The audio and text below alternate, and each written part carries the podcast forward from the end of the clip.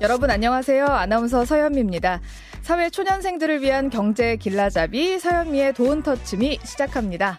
이 시간 돈 터치미 인터뷰 준비돼 있는데요. 내가 비록 경알못이지만 세상 돌아가는 이치는 알고 싶다 하시는 분들 주목해 주세요. 오늘은 경알못들이 반드시 알아야 할 세계 경제 흐름에 대해서 배워볼 건데요. 스튜디오에 한양대 김광석 교수님 나와주셨습니다. 안녕하세요. 네, 안녕하세요. 반갑습니다. 교수님, 참 우리가 출근하고 퇴근하고 씻고 뭐 하기 참 바쁜 요즘 아닙니까? 네. 근데 국내도 모자라서 네. 세계 경제까지 알아야 되는 거예요? 알아야 됩니다. 왜요? 뭐 제 통장 잔고랑 어떻게 관계가 있는 거죠? 관계가 있죠. 그거를 알고 살아가는 것이 경제인이죠. 음, 왜요? 그걸 모르고 살아가는 것은 그러니까 경제의 3대 주체라고 하잖아요. 혹시 기억나세요? 기억 안 우리. 초등학교 때 네. 중간고사, 기말고사 시험 문제로 이거는 꼭 다 맞추세요 하면서 주는 시험 문제인데.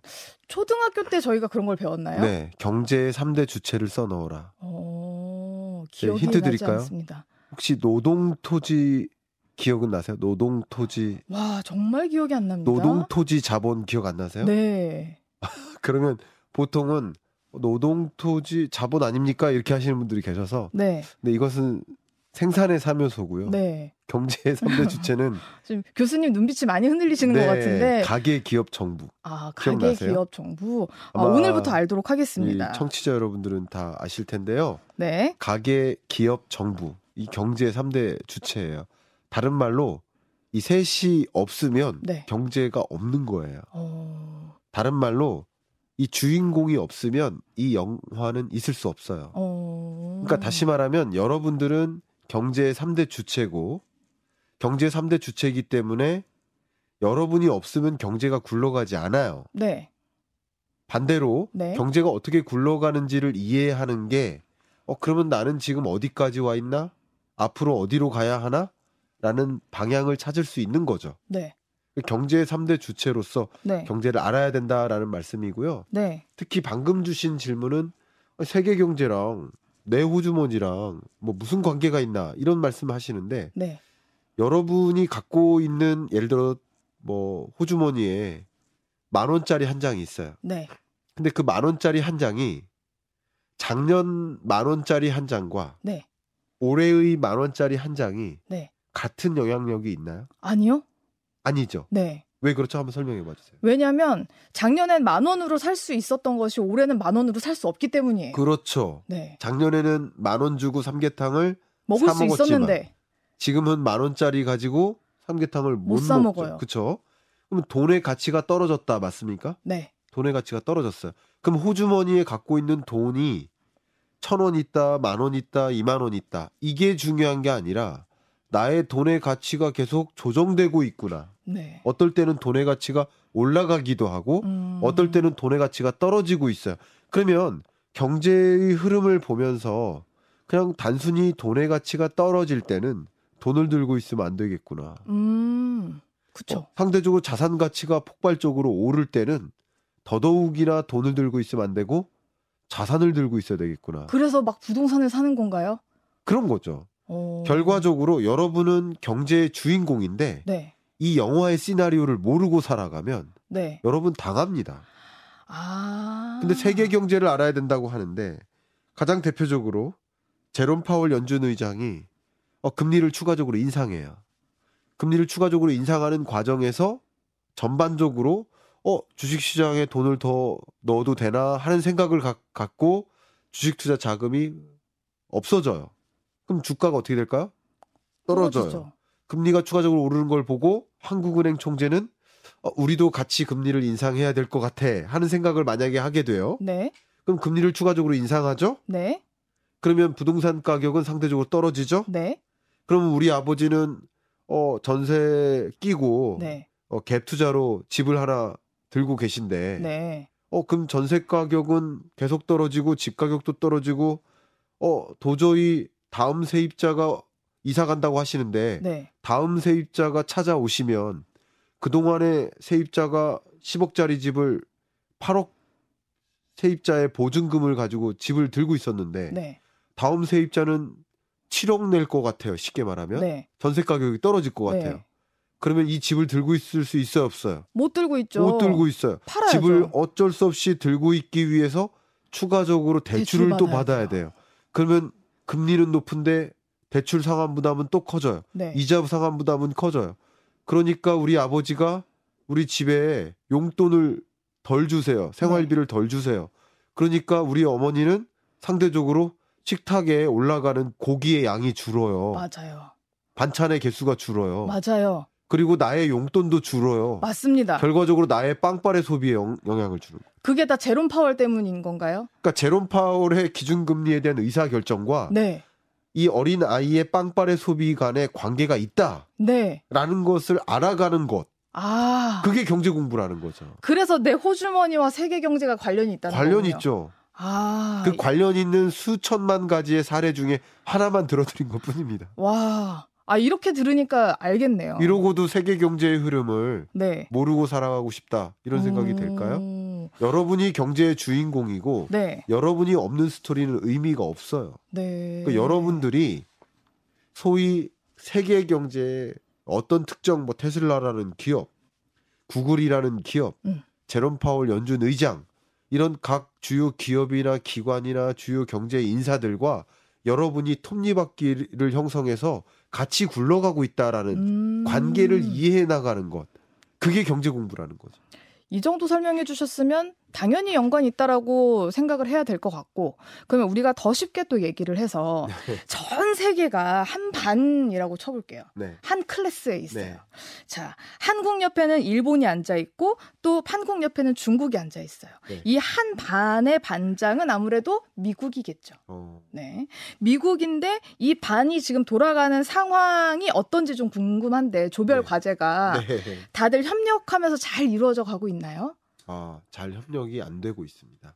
그럼요. 한 반이 두 개의 조로 쪼개지고 있어요. 쪼개져요. 예. 한 반에 20명이 있는데 10명, 10명 그냥 교류를 안 해요. 같이 밥도 안 먹고 얘기도 안 해요. 파로 나뉜 거예요. 예, 두 파로 나뉘는 거. 어떻게요? 그 두 파로 나뉘는 세계 경제의 흐름을 탈세계화라고 어, 표현합니다. 네. 한반 20명 아이들이 똘똘 뭉치는 걸 세계화라고 어. 했다면 세계화의 시대가 종식이 되고 탈세계화 둘로 나뉘는 혹은 블록화라고 해요. 음, 두 분단으로 나뉘는 거예요. 네. 어떻게 나뉘느냐? 미국을 중심으로 한 미국 우방국, 네. 주로 미국, 유럽, 캐나다, 호주, 뉴질랜드, 한국, 일본과 같은 음, 미국 우방국 그리고 네. 나머지 러시아, 중국, 또 중동, 또 브릭스 이런 나라들이 또 동맹국으로 네. 형성을 해요. 네. 세계가 둘로 쪼개지고 있어요.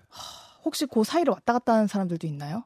왔다 갔다를 결정 못 짓는 나라들도 있죠. 아, 그럼 그 20개 안에 들어가지 못하는 국가들도 있어요?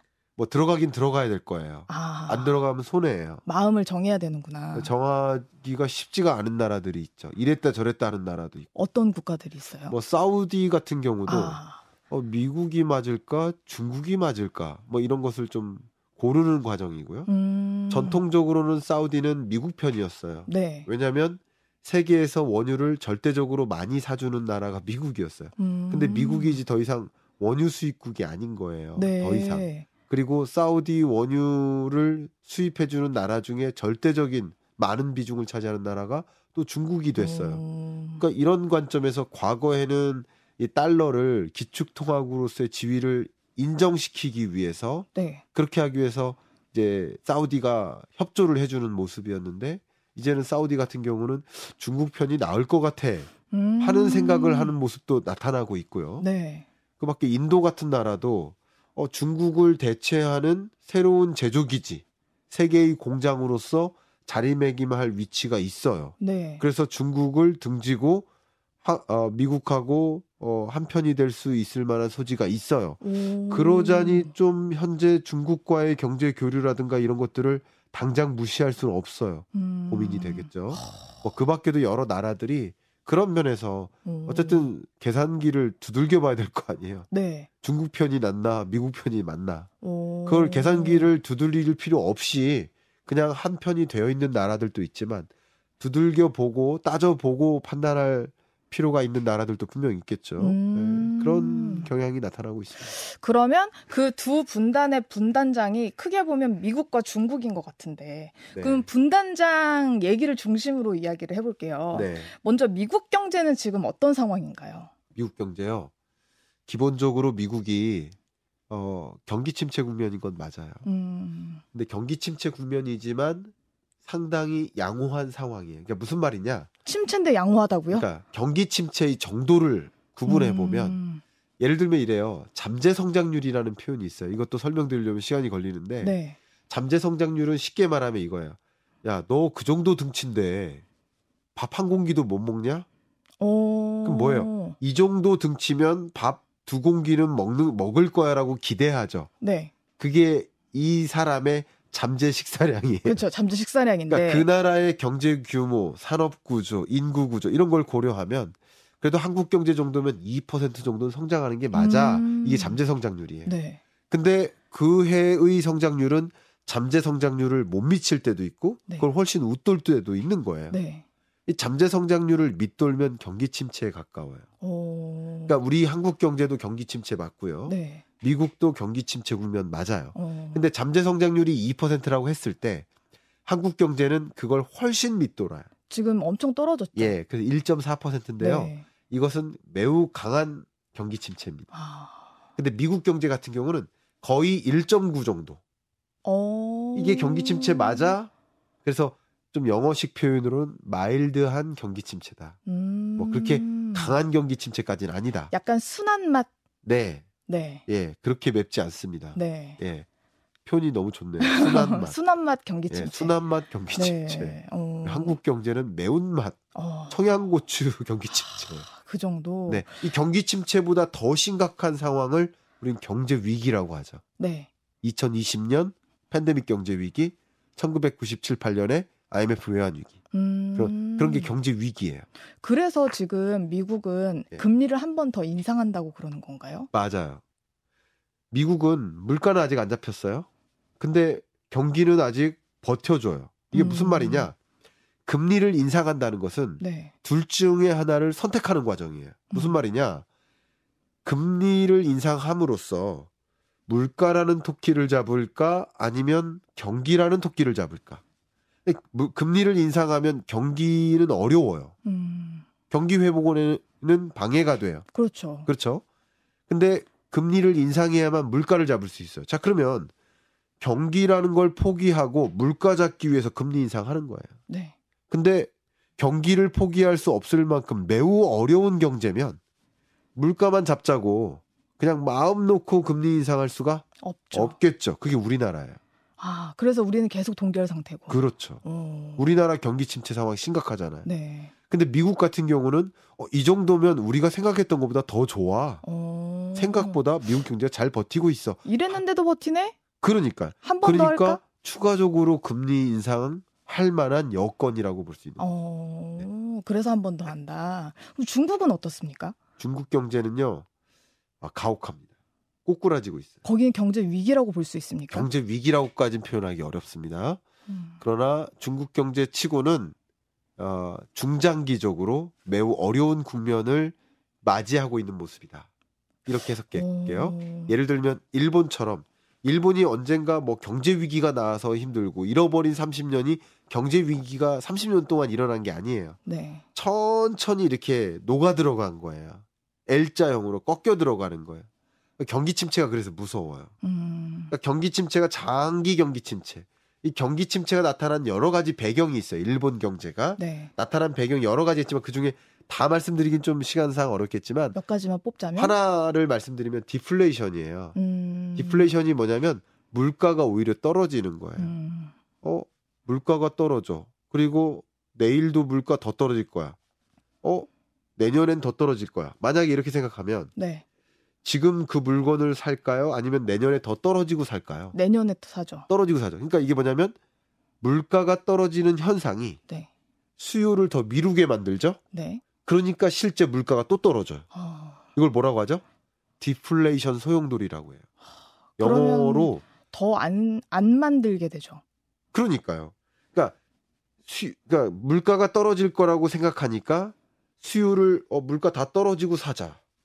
그러니까 안 만들어요. 네. 안 만들고 생산이 둔화되고 신규 투자가 위축되고 그러면 일자리도 별로 없어. 이 경제가 계속 안 좋게만 굴러가는 거예요. 음. 이걸 디플레이션 소용돌이라고 합니다. 네. 디플레이션 소용돌이에 처하다 보면 거시경제적으로 일본 경제가 잃어, 잃어버린 30년에 처한 그 배경이 디플레이션 소용돌이인 거예요. 음. 마치 이런 것처럼 굉장히 재밌죠.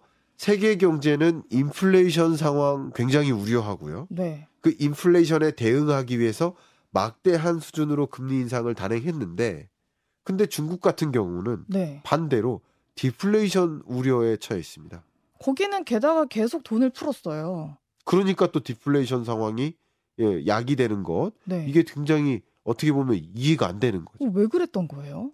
자, 중국 경제 같은 경우는요. 기본적으로 어, 이 경기가 악순환되고 있는 그런 구조하에 있는데 네. 기본적으로 여러 어, 생산 물가 자체가 완전히 떨어지고 있어요. 네. 완전히 떨어지고 있습니다. 그 생산 물가가 떨어지는 여러 가지 배경 중에 하나가 어, 중국을 떠나는 어, 기업들 이걸 차이나 음. 엑소더스라고 해요. 그러니까 중국에서 기업 경영하느니 차라리 인도나 베트남이나 다른 나라를 찾아가자.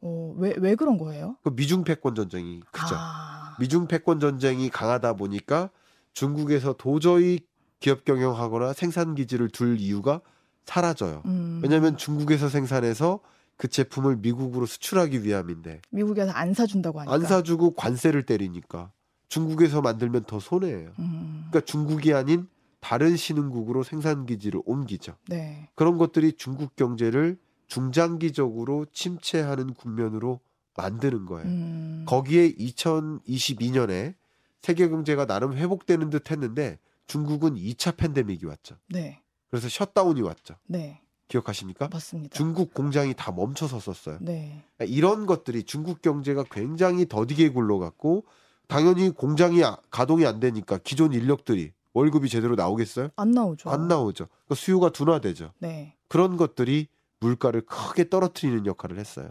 게다가 청년 실업률도 엄청나다던데요. 예, 청년 실업률의 20%를 초과했는데요. 네. 어, 이것은 중국 역사 이래 최고치입니다. 막 학력이 되게 높은 사람들도 취업을 못해서 난리라고. 그러니까 이제 학력이 높다기보다는 고학력자를 우리는 대졸자부터 고학력자라고 네. 표현을 합니다. 그러니까 우리나라도 통계를 추산할 때 청년 고용을 보통 계산할 때 말이죠. 그 중에 대졸 청년과 뭐 고졸 청년, 고졸 이하 청년 이렇게 구분하는데 그러니까 대졸 청년을 이제 고학력자, 그 고졸 이하를 이제 어, 다른 분류로 이렇게 구분을 하는데 그런 관점에서 대졸 청년들의 실업률이 심각하죠. 어. 왜냐하면 어, 일자리는 원하는 일자리가 있잖아요. 네. 대졸 청년들이 일하고자 하는 일자리가 있잖아요. 그렇죠. 근데 그런 일자리가 공급이 안 돼요. 왜? 어. 공장이 멈춰서니까. 네. 기업들이 신규 투자가 없으니까 오히려 많은 기업들이 다른 나라로 떠나니까 당연히 일자리가 위축되다 보면 많은 대졸자들이 발생하고 있는데 이들이 갈 데가 없어지는 거죠. 음. 그러니까 이런 것들도 같이 악순환으로서 음. 작용하다 보니까 중국 경제가 꼬꾸라지고 있다 이렇게 해석해 볼 수 있습니다. 앞으로 중국을 전망해 보시면 어때요? 중국 경제 전망을 좀 네. 해보신다면? 중국 경제를 이름하여 중진국 함정에 빠져 있다. 이렇게 중진국. 예. 그러니까 신흥개도국에서 중진국으로까지는 아, 굉장히 빠른 속도로 성장해 왔는데 이 중진국에서 선진국으로 도약하는 그 과정에서 이게 죽음의 계곡이라고 표현합니다. 아, 예, 건너지 못하고 있는 모습이다. 네. 그러니까 우리나라도 그런 어떤 한계에 봉착한 적이 있었어요. 근데 이 중진국까지 성장할 때는 그냥 다른 나라들이 먼저 만들어 놓은 물건들 있죠. 똑같이 빨리만 만들면 돼요. 네. 생각해 보세요. 다른 나라들이 자동차 만들었어요. 그럼 우리도 그걸 나쁘게 표현하면 복사하면 돼요. 음. 빠르게. 그러니까 그런 것을 암기, 교육도 암기만 하면 돼요. 교육의 핵심이 뭐였어요? 암기했냐 안 했냐예요. 그렇죠. 그러니까 결과적으로 미리 선진국들이 만들어 놓은 그런 산물들을 빠른 시간 안에 따라가기. 이게 중진국으로 도약하는 데는 뭐 시간을 많이 단축시킬 수 있는 방향이에요. 네. 근데 중진국까지는 도약했는데 그 다음 선진국으로 도약하려면 이제 뭐 해야 돼요? 앞서가야죠. 앞서가려면 어떻게 되죠? 새로운 것을 기. 기존에 만들어져 있는 다른 선진국들이 만들어 놓은 자동차를 복제할 게 없어요, 이제. 네. 그러니까 우리가 새로운 자동차를 제안해야 돼요. 우리가 새로운 아이디어를 제안해야 돼요. 세상에 없던 어떤 새로운 제품, 장르를 던져야 돼요, 항상. 그게 선진국으로 도약하는 과정이에요. 음. 그러면 중진국으로 성장할 때까지 필요한 역량과 중진국에서 선진국으로 도약할 때의 역량은 완전히 다르죠. 달라요. 네. 그래서 제가 교육적인 관점에서도 많이 의견을 드리는데 그동안의 우리의 교육은 소위 암기학이에요. 네. 그래서 암기 잘했는지를 물어봐요. 학력고사, 수능 시험. 근데 암기하기는 이제 필요가 없습니다. 어. 암기하기 능력이 중요한 게 아니라 질문하기 능력이에요. 어. 질문할 줄 아는 사람이 별로 없어요. 암기만 했으니까 또 질문하면 무슨 큰일 날 것처럼 음. 무슨 어 나쁜 학생인 것처럼 쥐어받고 너는 왜 쓸데없는 지- 쓸데없는 질문이 어디 있습니까? 음. 계속 끊임없이 질문을 해야 돼요. 문제 제기를 해야 되고 왜 이런 건 안 되죠? 엉뚱한 질문을 해야 돼요. 음. 그런 엉뚱한 질문을 던질 줄 아는 사람 음. 그리고 그런 질문에 대해서 방향성을 찾아 나가는 사람 그런 사람이 중진국에서 선진국으로 도약할 수 있는 인재가 되는 거예요. 어. 그러니까 중진국으로 성장할 때까지의 인재와 중진국에서 선진국으로 도약할 때까지의 인재는 완전히 다를 거라고 생각하는데 네. 지금 우리나라에 현재 이루어지고 있는 교육은 그 교육이 그 교육이에요. 어. 안타까워 죽겠습니다. 선진 인재를 키우는 게 필요한데. 그렇죠. 그래서 네. 질문할 줄 아는 자를 더 육성시켜야 됩니다. 음. 뭐좀 말이 좀 번너갔는데 네. 이런 식으로 어, 중국 같은 경우도 중진국까지는 도약하는 데는 나름 성공했는데 이 중진국 이후에 선진국으로 도약하는 과정에서 미중 패권 전쟁이라는 거대한 음. 걸림돌이 하나 등장했고요. 음. 거기에 탈세계화라는 또 다른 숙제가 지금 등장한 거고요. 네. 거기에 또 여러 가지 중국 경제 내부적인 인구 문제도 봉착하고 왜냐하면 음. 중국 경제도 인구가 줄기 시작했어요. 어. 인구가 줄기 시작한다는 것은 뭐가 같이 맞물린다는 뜻일까요? 고령화가 맞물린다는 뜻이에요. 음. 그러니까 이런 것들이 맞물리다 보니까 어 기존의 어, 노동 시장에 보면 50대 이상의 노동자들이 많아요. 네. 그러니까 이분들이 어, 시- 실직되어야만 청년들이 일자리를 가질 수 있는 구조예요. 그다 인구 위기가 있는 곳에는 다 비슷한 어려움들이 있네요. 그렇죠. 그런 관점에서 세대 간의 갈등도 같이 맞물리죠. 음. 이런 것들이 중국 경제가 이제 봉착해 있는 어떤 여러 가지 문제점이라고 볼 수 있고 이런 것들이 단기간 안에 뭐 회복되거나 해답을 음. 찾을 만한 그런 현안은 아니다 이렇게 판단을 하고 있습니다. 근데 반면 또 일본을 보는 시각들은 조금 다른 것 같기는 해요. 네. 일본이 여태 좀 어렵다는 얘기가 많았는데 요즘에는 조금 어, 회복하는 것 같다는 얘기도 많고 일본에 뭐 투자를 많이 한다는 얘기도 들리는 것 같고 네. 사람들도 워낙 또 여행도 많이 가고 외자 유치도 많이 한다 이런 얘기를 하는 것 같은데 네. 여기는 왜 지금 다시 회복을 하고 있는 거예요? 네. 22년, 23년 동안에 이루어지는 모든 경제 현상의 그 원인을 찾자면 예를 들어서 어떤 현, 현상 생각나세요? 경제 현상 중에 미국의 SBB 사태라든가 네. 뭐 크레딧 스위스 네. 부도 위험이라든가 우리나라의 새마을금고 사태라든가 네. 레고랜드 사태라든가 그밖에 뭐 역사상 뭐 최고 수준의 뭐 강달러를 만난다든가 뭐 그밖에도 뭐 경기 침체를 만난다든가 이런 여러 가지 현상들이 있죠. 우리나라 네. 미분양 주택 건수가 계속 쌓인다든가 근데 다 미중유에 뭐 이런 것들이 앞에 붙었던 것 같아요. 이런 여러 가지 경제 현상들이 야기된 배경을 하나로 요약한다면 그게 바로 고물가예요. 고물가. 네. 고물가 현상 때문에 그 고물가 인플레이션에 대응하기 위해서 고금리를 채택한 거예요. 음. 고물가 때문에 고금리를 채택했고 고금리 때문에 이런 현상들이 쓰러지듯이 나타나는 거예요. 음. 도미노 현상처럼 경기 침체가 가장 대표적인 거죠. 네. 어쨌든 그렇게 설명할 수 있는데 일본 경제 같은 경우는요. 되게 재밌게도 디플레이션 상황에 처해 있었잖아요. 네. 잃어버린 30년이었잖아요. 근데 이런 표현 해도 될지 모르겠어요. 얻어 걸렸어요. 고금리 만나서. 아니죠. 글로벌 인플레이션을 만나. 아 글로벌 인플레이션을. 그러니까 만나서? 물가 상승률이 마이너스였는데 네. 저마다 많은 나라들이 물가 상승 폭이 예를 들어 4% 포인트 상승했다고 볼게요. 네. 우리나라가 그래요. 6.3%가 정점이에요. 근데 평년에는 예를 들어서 2.3%였어요.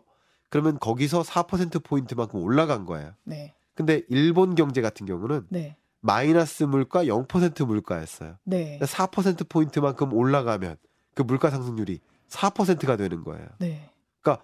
오히려 디플레이션 상황에 처해 있던 일본 경제가 얻어 걸린 거죠. 오. 착한 물가를 만난 거예요. 오. 자국 경제가 어떻게든 디플레이션 상황에서 빠져나오고자 노력했는데 이 고물가 상황이 연출됐는데 일시적인 거죠. 4%.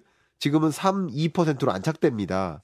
그러니까 이 2%대 고물 적정 물가로 만들기 위해서 노력을 했는데 계속 안 되다가 글로벌 인플레이션으로 그 영향으로 일본 물가가 안정화된 거예요. 농도가 맞춰진 거네요. 네. 그러니까 일본 경제는 이 물가의 안정화라는 개념이 너무나 낮았던 물가가 적정하게 올라갔다는 표현이고 음. 다른 나라 상황에서는 물가의 안정화라고 표현한다면 너무나 높던 고물가가 어, 적당한 물가로 떨어졌다는 표현이겠죠. 어쨌든 음. 일본 경제 같은 경우는 너무나 낮았던 물가 상황에서 적정 물가를 향해 와준 거예요. 네. 그러니까 물가 잡겠다고 금리 인상할 필요가 있어요, 없어요? 없죠. 없었어요. 세계 모든 나라가 이 고물가에 대응하기 위해서 고금리로 대응을 했는데 음. 일본 경제 같은 경우는 고금리를 취할 필요가 없었죠. 네. 그러니까 당연히 일본 경제 같은 경우는 20년 이후에 금리 인하를 하고 양적 완화를 하고 경기 부양을 했었는데 22년, 23년 동안에도 그 금리를 계속 유지합니다.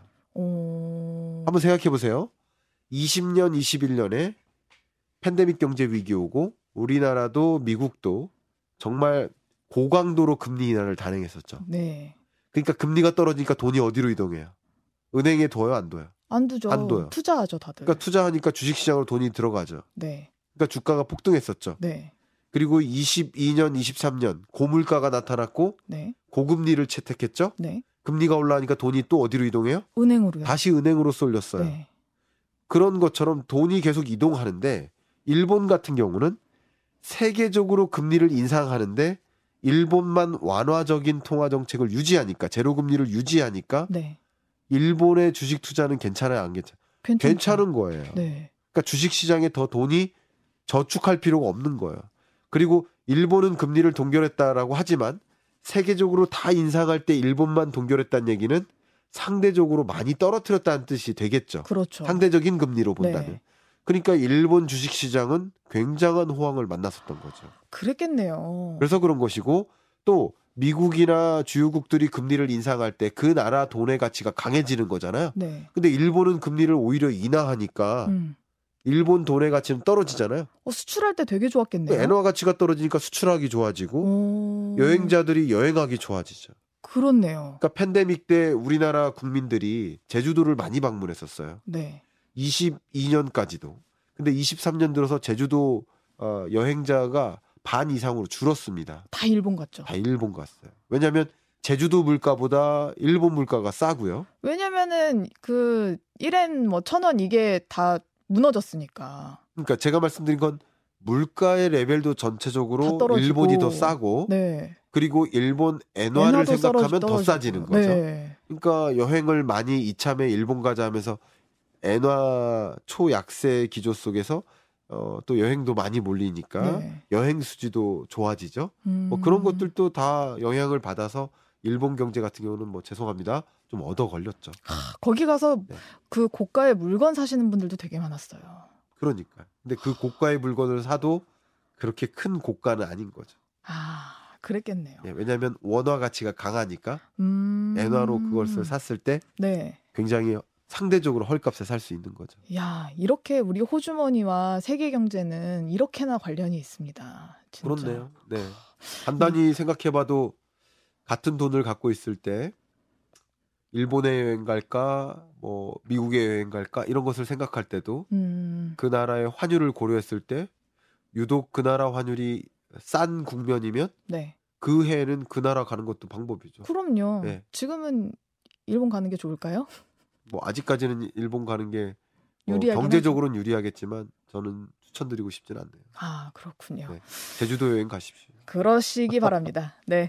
자, 세계 경제가 어떻게 흘러가고 있나 알 수 있는 대표적인 지수 같은 거 우리 오늘 되게 많이 배웠잖아요. 네. 그러니까 좀 똑똑하게 볼 수 있는 네. 우리가 볼 수 있는 좀 쉬운 지수 같은 거 있다면 하나만 고른다면 어떤 걸 볼 수 있을까요? 어 너무 너무 많아서 네. 뭐를 봐야 될지 모르겠지만 적어도 22년, 23년 경제에서는 네. 가장 중요한 게 물가 지표이기 때문에 물가 지표. 물가 때문에 금리가 결정되고 그리고 그게 다른 여러 시장에 외환 시장이라든가 뭐 주식 시장이라든가 부동산 시장에도 영향을 미치는 국면이기 때문에 그래서 굳이 이 와중에 어떤 지표를 하나만 봐라라고 추천을 드린다면 어, 물가 지표, 물가 미국 지표. 물가 지표. 어디서 봐요? 미국 물가 지표를 어디서 보느냐? 네. 뭐제 경제 읽어주는 남자 아, 유튜브 유튜브에서. 통해서 예. 보셨잖아요 어제. 네, 저도 봤고 네. 그리고 우리 돈터침이 보셔도 아 네. 괜찮을 것 그것도 같습니다. 오늘 이, 이 코너를 보셨어도 엄청난 도움을 받으셨을 것 같아요. 아 그래 그러셨길 좀 바랍니다. 네. 그리고 우리 교수님 TV도 많이 봐주시고, 그 투자에 관심 있으신 분들은 지금 들으면서, 아, 그래서 일본은 계속 투자를 해서 엄청나게 이익을 봤다는데 우리는 투자를 해야 되는 거야, 말아야 되는 거야, 막 이런 생각 하시는 분들 많으실 것 같아요. 네. 지금 우리나라 사람들은 뭐 우리나라에 투자를 해야 되는 건가, 다른 나라에 투자를 해야 돼, 채권을 사야 되는 건가, 막 이런 고민을 엄청 하고 계실 수도 있을 것 같거든요. 네. 어떻게? 우리 지금 은행에 모아놔야 할 땐가요? 아니면 다른 데 투자 를 해야 되는 땐가요? 아니면 물리신 분들은 어떻게 해야 될까요? 아, 너무 한꺼번에 많은 질문 주셔서 네. 어떤 것부터 답변을 드려야 엉뚱한 될지 질문을 해봤습니다. 모르겠습니다만 어, 이렇게 답변을 드리고 있어요. 제가 오늘 몸 상태가 좀 좋으면 더 좋은 목소리로 말씀드렸을 텐데 코가 많이 예, 막히신 것 코가 지금. 꽉 막혀 있어가지고 목소리가 좀 많이 좀 듣기 어려우실까봐 걱정이 됩니다만 너무 좋습니다만. 그래도 여러분께 의견을 드린다면 그 재테크 혹은 투자 네. 이게 뭘까요? 이 재테크나 투자는요 돈을 어떤 형태로 갖고 있을까예요. 음. 여러분은 다 투자하고 계신 거예요. 음. 여러분은 재테크하고 계신 거예요. 네. 다만 그 돈의 가치가 떨어지도록 재테크할 수도 있고 음. 돈의 가치가 올라서 뭐 그 돈이 돈을 벌어주는 재테크를 할 수도 있고요. 돈을 어떤 형태로 갖고 있을까? 그 돈을 호주머니에 넣을까? 은행에 저축할까? 또 어떤 은행에 저축할까? 아니면 주식으로 갖고 있을까? 부동산으로 갖고 있을까? 채권으로 갖고 있을까? 어떤 형태로 돈을 더 들고 있을까? 그게 재테크예요. 네. 그러니까 여러분은 다 재테크를 하고 계신 거예요. 다만 재테크 수익률은 천차만별이겠죠. 네. 어떤 형태로 들고 있을까마다. 그래서 제가 여러분께 좀 드리고 싶은 이야기는 지금 경제 국면이 어떤 시, 국면일까? 그 경제 국면을 좀 정의하시고요. 이 경제 국면에 걸맞는 포트폴리오가 뭘까를 고민하셔야 돼요. 음. 그러니까 지금 그런 이야기를 심층적으로 나누지 않았기 때문에 이렇게 하세요라는 답만 제가 드리는 걸 별로 안 좋아합니다. 그러니까 물고기 잡는 법을 말씀드려야 되니까 다음에 혹시 기회가 있다면 네. 어, 그 재테크 관점에서 지금은 어떤 형태로 돈을 들고 있을까라는 그런 관점에서 뭐 여러 시장을 들여다볼 기회가 된다면 음. 그때 한번 또 말씀드리도록 하겠고요. 음. 어쨌든 여러분 입장에서는 어 금리를 계속 인상할까 아니면 이제 금리 인상이 끝날까 금리 인상이 만약에 끝난다라고 판단하면 그만큼 어, 주식시장에 더 많은 돈이 유입이 되겠죠. 그렇겠죠. 그럼 어떤 종목에도 상관없이 전반적인 종목에 걸쳐서 주가 상승은 나타날 있겠죠. 수 있어요. 근데 어 금리 인상 추가적으로 더 단행될 것 같아. 그러면 쇼크가 일어나요. 음. 어, 주식시장에서 아직은 주식시장에 돈 넣으면 안 됐었구나. 내가 후회해 하면서 돈을 빼요. 실제로 음. 뺍니다. 그러니까 주식 주식시장에서 돈이 이탈합니다. 그러면 주가가 또 떨어지죠. 음. 그러니까 금리의 향방이라든가 그리고 그 밖에 제가 오늘은 많이 말씀 마- 못, 나- 못 나눴지만 23년 하반기에 유독 어, 뚜렷하게 상승할 그 시장이 있어요. 네, 그. 원자재 시장이라든가 네. 뭐 곡물 시장이라든가 그런 것들을 좀 들여다 보시면서 어떤 형식으로 어떤 형태로 돈을 들고 있을까 그런 것을 이제 고민해 보셔야 된다. 그러면서 의사 결정을 하셔야 된다. 뭐 그렇게 의견 드리겠습니다. 다음번에 또 모실 수밖에 없게 이렇게 얘기를 해주셔가지고 물고기 잡는 법을 알려주신다고 하니까 조만간 다시 한번 모시도록 하겠습니다. 저는 재테크라고 하니까 어떻게 돈을 버느냐가 재테크인 줄 알았는데 네. 그게 아니라 어떤 형태로 돈을 가지고 있을까 이게 그렇죠. 재테크라고 그렇죠. 하시니 네. 다음번에 물고기 잡는 법을 위해서 다시 한번 모시도록 하겠습니다. 아, 네. 오늘 세계 경제와 내 지갑의 상관성에 대해서 이야기 나눠주신 우리 김광석 교수님과 함께 했습니다. 고맙습니다. 감사합니다.